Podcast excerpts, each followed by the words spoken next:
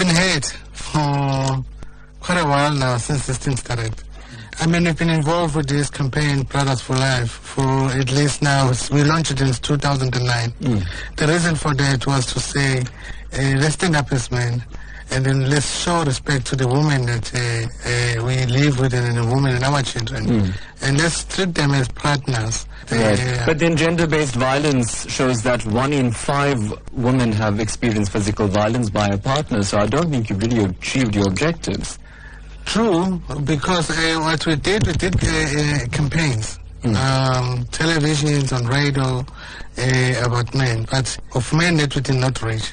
Those uh, side of that we did the one who live in the rural areas. And specifically from the men that we've spoken to uh, on the streets of Durban, they say, no, we're not like that. We don't do things like that. No, we'd never hit a woman. We'd never rape a woman. But other men would. So my question to you is, a man who allows his fellow man to do this, are they also labeled as men are trash? Because they, you know, according to the argument, they're enabling other men to go about perpetuating this kind of violence against women.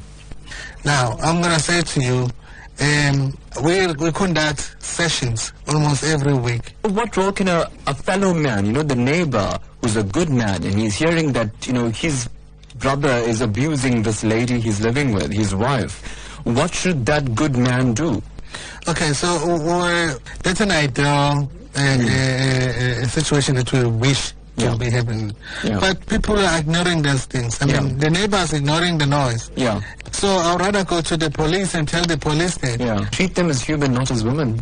I mean, how powerful is a statement like that? It's really powerful because now um, it's, it, it makes I mean it makes you think as a man that uh, I'm treat, I'm living with a partner rather than um, treating someone as called a woman